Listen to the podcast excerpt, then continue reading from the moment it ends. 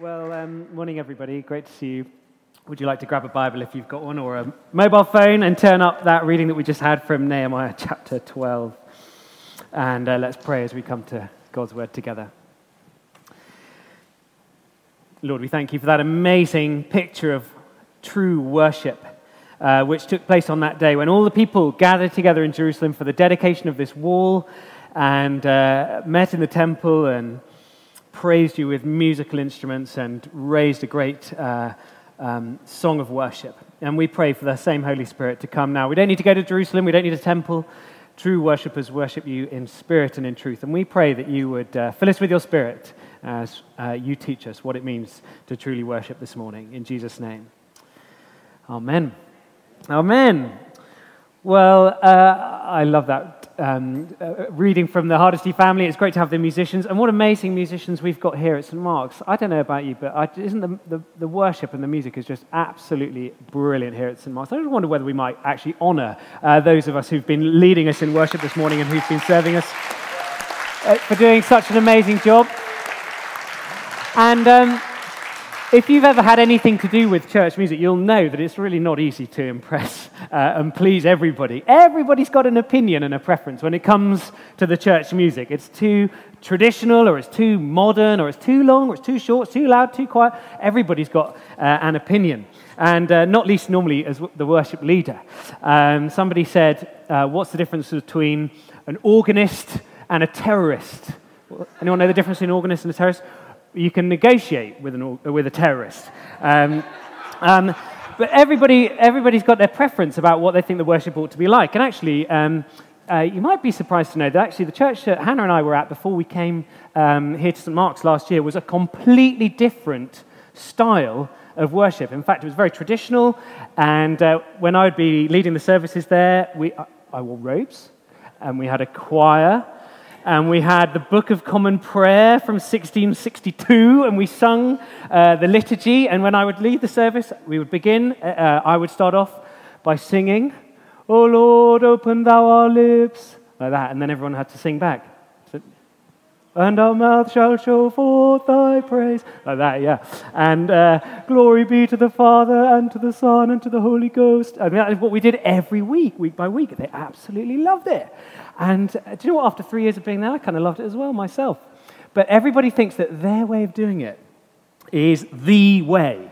You know, it's the way. I remember one um, dear, godly sort of family friend of ours saying that true worship is just the voices with a piano accompanying. And I remember because actually it's amazing when you, when you just hear people's voices sing. It's really powerful to just hear the voices. But I do remember thinking, isn't it a shame that actually you know, uh, the piano was only invented relatively recently. Isn't it a shame that the, you know, the church had to exist for most of its history without experiencing true worship with the piano?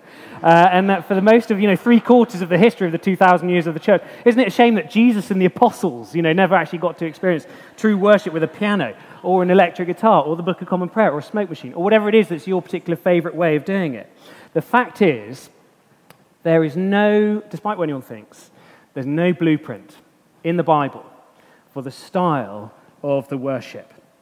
And actually, I think that's an amazing thing. It's one of the reasons why the Christian faith has been able to flourish uh, all the way around the world in different cultures and contexts. Everybody, the Africans do it differently, from the Americans do it differently, from the Book of Common Prayer, everybody does it different. And uh, so, while there isn't a blueprint, though, there are principles in the Bible for what, how, how, our worship should be. And we've got one of them here, Nehemiah chapter 12. If you've got a Bible, uh, I uh, hope you've got that open in front of you, or get your phone out if you don't have it there. And let me just uh, whiz through again. Verse 27. And if you've been with us up to this point in the story of Nehemiah, we've been working it through it uh, week by week. And uh, this is really the celebration of dedication of the, of the city. Because right at the beginning, remember, of Nehemiah, the city was destroyed, the people were in ruin and disgrace, and they were in exile. And Nehemiah, they came back, they began to rebuild, and they got the temple going, and they say recommitted themselves to the Lord. And now they've got this great big, basically a worship service. Uh, to the Lord. So here they are, chapter 12, verse 27. At the dedication of the wall, the Levites, they're the worship leaders, they were sought out from where they lived were brought to Jerusalem to celebrate joyfully the dedication with songs of thanksgiving and music and cymbals and harps and lyres. And the musicians were brought together from the region, from the villages, from Beth Gilgal. For the musicians, I love this bit. For the musicians had built villages for themselves around Jerusalem. Can you imagine that? A musical village where only the musicians lived. When the priests and the Levites had purified themselves ceremonially, they purified the people, the gates, and the wall. And I, Nehemiah, this is talking, had the leaders of Judah go up on top of the wall. And I also assigned two large choirs to give thanks. And one went one way to the, around the wall to the right. And here's all the list of the people with their trumpets. And, uh, and they went off that one way. Uh, and then, verse 38, the second choir went the other way, proceeded in the opposite direction. And I, Nehemiah, followed them on top of the wall. And then uh, at the, the gate of the guard, they stopped and then verse 40 the two choirs that gave thanks then took their places in the house of God. That's the temple. So they went all the way along the walls, and their destination was to get to the presence of God, the temple. And uh, so there, there we all were. There's all the list of the names of the people who were there with their trumpets, making loads of noise. And verse 43 on that day, they offered great sacrifices, rejoicing because God had given them great joy. And I love that as well, that God gave the joy. We rejoice because they'd been given joy by God and the women and children rejoiced, and the sound of rejoicing could be heard far away. And what a scene! That, that is true worship. I mean, it is not a blueprint for us to follow. Otherwise, you know, we'd need to get into two choirs, and one of us can go one way around Clapham Junction, and then we'll get, you know, we'll meet back here. And Richard Bell's going to have to get rid of his lovely red electric guitar and get a lyre or a harp or something. It's not a blueprint. But there are principles in here for our worship. What should, what should shape true worship? And uh, there's at least four things, I think, here. True worship, it should be four things it should be joyful, it should be holy, it should be public, and should be sacrificial. So let's look at those four. Firstly, true worship is joyful because look at the start of that little bit in verse 27. What are they doing there? Um, they brought the Levites there. Why? To celebrate joyfully to celebrate joyfully with songs of thanksgiving. That's what they were there to do. And you know, when you're joyful, what do you do? You sing. And singing is an overflow of joy. And it's a great tragedy, isn't it, that we're not actually able to kind of sing all together at the moment, obviously for kind of epidemiological reasons, that we're not able to do that at the moment. But I hope that you're able to sing in some other way. I hope you can sing in the car or in the shower or in the bath or just, I don't know, walking down the street. Singing is an overflow of joy. I remember talking to one of my um, good mates who uh, is not particularly musical. And, um, you know, he doesn't much enjoy the music in church. I think he probably would get rid of the singing if he could. You know, I think he finds it a bit awkward or embarrassing, and maybe you feel a little bit like that. Um, and so he mumbles his way through the hymns normally. Well, I once went with him to Upton Park to uh, watch his beloved West Ham play uh, when West Ham was still in Upton Park. And what does he do? We're sitting there, the players come out onto the pitch, He's on his feet, hands in the air. You'd never catch him with hands in the air in church, but there he was. And what was he singing? Phil Thane knows. I'm forever blowing bubbles. Pretty bubbles in the air, like belting it out with his arms raised like that, with all the thousands of people, because that's, if you know anything about West Ham, that's their song that they sing. And there he was. And that's worship. It's an overflow of joy, of kind of celebration and singing. And now, West Ham fans, you know, they don't necessarily always, I don't think, have something to sing about. Um, but Christians do. The people of God have got something to sing about. Think about the journey that these uh, Israelites have been on from the start of Nehemiah. They've been taken right through from a place of shame and disgrace through to a place of thanksgiving and salvation. And the, the kingdom of God had been established. It was God's people were in God's place. They were living under God's rule and blessing. And so they had plenty, they were singing about their salvation. And if we're Christians here this morning, you know, we have been lifted up from a place of shame and disgrace, and we've been uh, rescued from sin and death and hell, and we've had our past wiped clean, our sins forgiven, and we've been lifted up out of the pit and had our feet set on the solid rock of Jesus Christ, and we've had a new relationship with God restored, and we've been equipped and empowered with the Holy Spirit to be able to live in the present. We've got the future to look forward to of glorious immortality, of a heavenly inheritance for us. I mean, it's no wonder Christians want to sing. We've got plenty to sing about. So, the first thing is that true worship is joyful. If, if our worship in church ever gets boring, uh, or dull or lifeless or half hearted, then sack the worship leader. No, don't sack the worship leader. But I think we can at least, um, we're entitled to have a conversation about whether that's true worship. Because look at verse 43. On that day, they offered great sacrifices, rejoicing, because God given them great joy. The women and children rejoiced. The sound of rejoicing could be heard far away. Rejoice, rejoice, rejoice, rejoice, four times in that verse. And again, I say, rejoice. So, true worship should be, uh, first of all, joyful. Secondly, true worship is holy. True worship should be holy. Because um, look what the worship leaders did before they got going worshipping, verse 30. When the priests and the Levites, who were the worship leaders, had purified themselves ceremonially, they purified the people, the gates, and the wall. They purified themselves. And that's because true worship, it can never come from a place of unholiness. And you know, the Old Testament Israelites, well, they've got, a, it says, a ceremony. They had a ceremonial, a kind of a ritual for, you know, making themselves holy. We don't have that anymore, but it's nevertheless absolutely, it, it, we can't. How can we possibly come into the presence of God from, when we're unholy? And that's where they went. The, uh, Nehemiah led them into the house of God in verse 40. How can unholy people come into the presence of a, a holy God who may ascend the hill of the Lord? He who has clean hands and a pure heart. And you know, talk about lifting hands in, in worship. And Paul says, I want everyone everywhere to lift up holy hands. And how can we lift up our hands in worship when they're unholy? When, when what have they been, what money have they, unholy business deals they've been conducting throughout the week, or unholy websites they've been clicking on on Saturday, and then to lift unholy hands in worship on Sunday is an impossibility. And that's why we have, every, every week, we always have a confession. And we probably skip over it quite quickly. And, um, you know, but actually, that's so important that we actually come, and it's not just that little 15 seconds on a Sunday, but that it should be a lifestyle of turning to God in repentance and confessing our sin to Him together. The worship service of the prayer book begins with the collect for purity.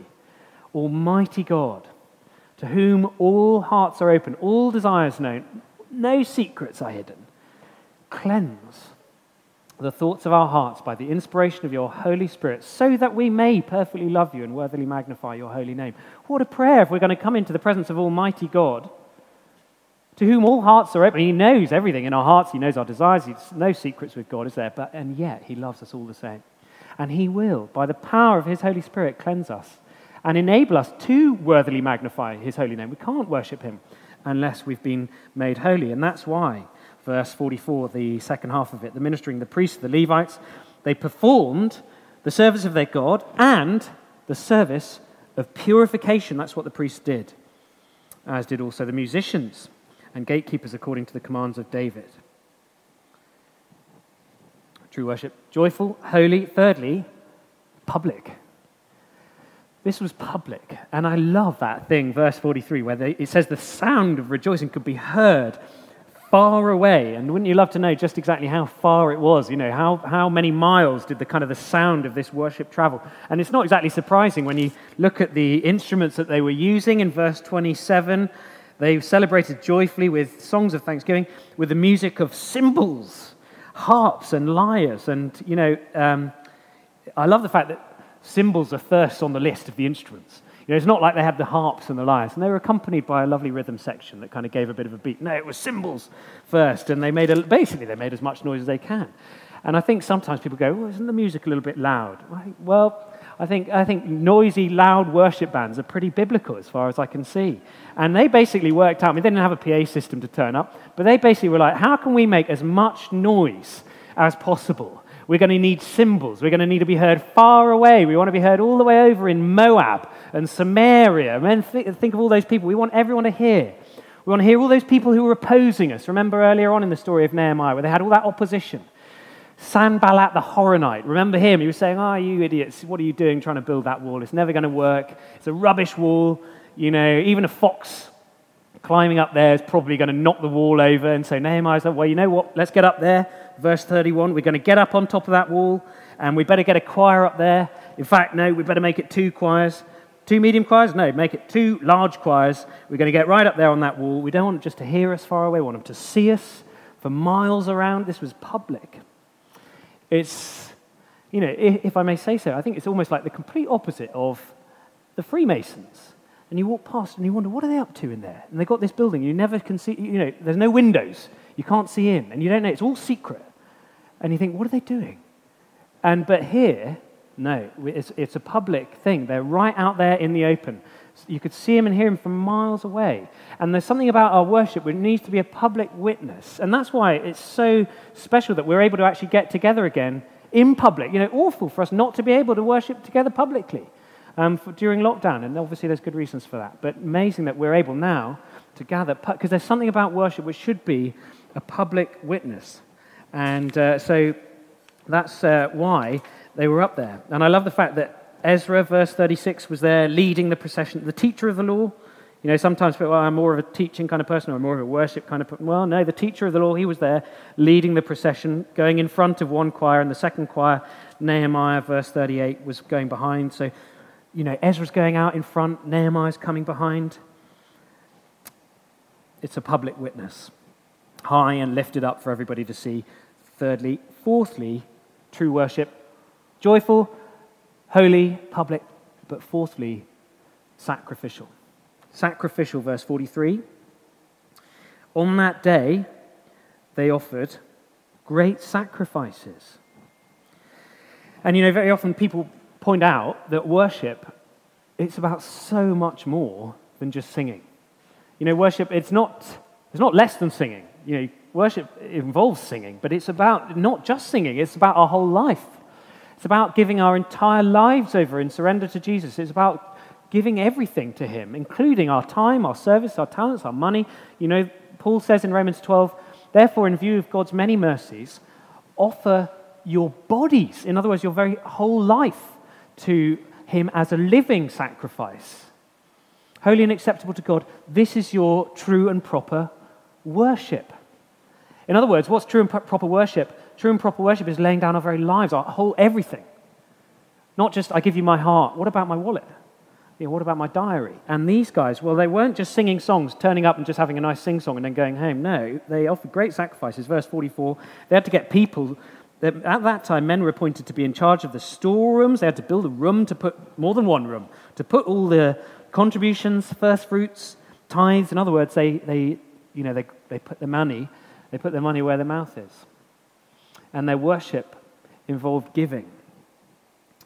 And um, I think this is probably a moment for me, really, to say, um, on behalf of the leadership of this church, just a great big thank you to everybody who has given so sacrificially, actually, over, well, over 33 years, however long St. Mark's been going, but over this season of transition. And just, you know, speaking personally, in terms of we knew we were going into an interesting season with our leadership moving on and, and, and a change there. And you know, my biggest, or one of my biggest fears, I think, was what, what happens if we get into financial difficulty? And at one point, I thought it, might, it looked like we might do. Um, but you know, praise God, that hasn't happened. We actually budget um, for regular monthly income, and we, got, we budget for regular giving and irregular giving, because sometimes people just write us a check out of nowhere, and that's amazing. And thank you, anybody who writes a check out of nowhere, it's brilliant we can't budget for that because we don't know when it's going to happen. But what we do budget for is um, month by month, people just giving faithfully, sacrificially by standing order, direct debit every month.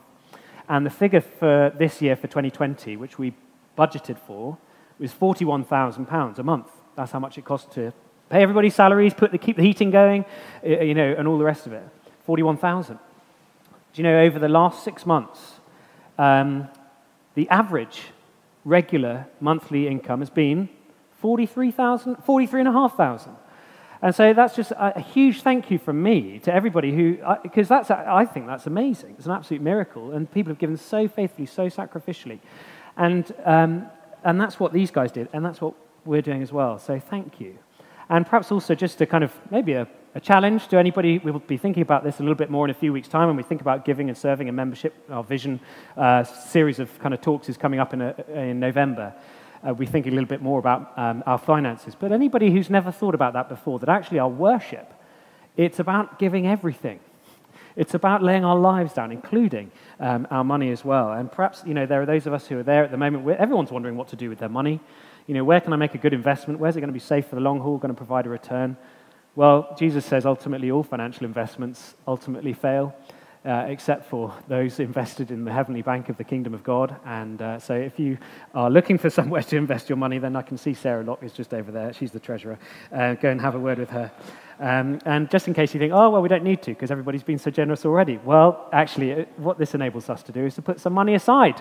And because any minute now, we're going to have to pay for a new boiler, which is about to probably break. And that's going to cost thousands of pounds. And nobody's going to want to pay for that. So um, thank you so much to everybody who has been giving so generously. Um, so, that's, so there's four things about true worship. It should be joyful, should be holy, should be public, should be sacrificial. You might say true worship is a sacrificial, holy, public celebration. Or true worship is a joyful, public, holy sacrifice. That's really what, what worship is. And I wonder how that lands with you. Jesus says the Father is seeking worshippers, looking for true worshippers. I don't know how it makes you feel, but if you're anything like me, it weighs me down a bit because you know what? There's only one problem with all of this, and that is well, it's four problems. I'm not particularly joyful a lot of the time. My emotions, they go up and down. I go hot and cold. And my, one minute I'm in love with the Lord, the next minute my heart's gone cold. Not particularly holy as I'd like to be. I'm not necessarily all the time that public with my faith. I kind of duck a lot of opportunities in order to be able to be a witness. And certainly sacrificial, I don't know, I give generously, I suppose, but would I say I give sacrificially? I don't know. I'm not the perfect worshiper. And I dare say, neither are you. Uh, I'd be pleasantly surprised if anybody here perfectly fit that bill. And do you know what? Not even Nehemiah, he wasn't even the perfect worship leader either, because as we keep spoiling the end of the book of Nehemiah, we keep ruining the ending. And here it is. Look at this. It didn't, didn't last. So, verse 47, look at the way the passage finishes up. So, in the days of Zerubbabel and Nehemiah, all Israel, everybody, contributed the daily portions. And that's part of their worship, the daily portions for the musicians and the gatekeepers. Okay, so that's how this great chapter of worship finishes. What happens five minutes later? Chapter 13, over the page, verse 10. Only a minute later, Nehemiah learns that the portions assigned to the Levites had not been given to them, and that all the Levites and musicians responsible for the service, they'd all gone home. They all went back to their own fields. And so, this great high moment of true worship it fizzled out. And that's why we can't have confidence in ourselves. We can't look to ourselves. We can't look to our amazing musicians. We can't look to Samuel, as much as we love Samuel leading worship. We can't look to him. We can't look to our new vicar, Martin, and his wife Emily, starting in just every week's time. We can't put our confidence in them. They're not going to be able to lead us faithfully. We can't even look to Nehemiah. We need to look to the true and better Nehemiah, the one who was perfectly all of those four things, the one who was the most joyful man who's ever lived, Jesus Christ. In fact, on the night before uh, of his arrest, in the upper room with his disciples, when you'd have thought, just as he knows he's about to go to the cross, you might have thought, well, he might be a bit glum. No, he said, I've told you these things so that my joy, imagine that, the joy of Jesus. I've told you these things so that my joy would be in you and your joy would be complete. He's the most joyful man who's ever lived, the most holy man who's ever lived, obviously. Public, I mean, he wasn't lifted up high on a wall, but lifted up on a cross as he made the ultimate, the greatest act of sacrificial giving by laying down his very life. And so we need to look to Jesus, the true worship leader. Ezra and Nehemiah went behind and before the people as they led them into the temple, into the presence of God. Jesus Christ, the true Ezra, the true Nehemiah, the true worship leader, goes behind us, before us, as we, his people, follow in his wake and enter into the very presence of God, thanks to his example. So, Let's pray, uh, shall we, that His Holy Spirit would come and enable us to be true worshippers who worship the Father in spirit and truth. Shall we stand and let's pray together?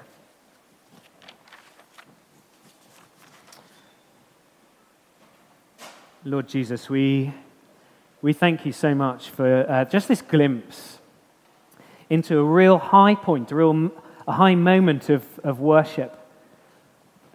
An amazing scene where the worship was so powerful.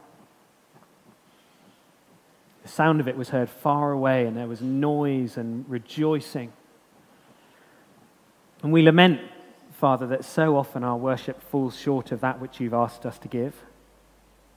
And we're not holy, particularly, or joyful, or public, or sacrificial so much of the time. But Lord, we thank you so much for Jesus Christ, the true worship leader. And we pray that you'd help us to follow his example. Thank you that his worship is what truly satisfies you. As we just heard in that song, on the cross, as Jesus died, the wrath of God was satisfied. And we thank you that you're satisfied with Jesus Christ and his sacrificial, worshipful offering. And thanks to him, you're satisfied with us as well. And so we pray that you'd fill us with your Holy Spirit and make us worshippers, people who lay down our very lives and offer you our bodies as a living sacrifice, our true and proper act of worship. We pray that you'd make us all of these things for the glory of Jesus Christ, in whose name we pray. Amen.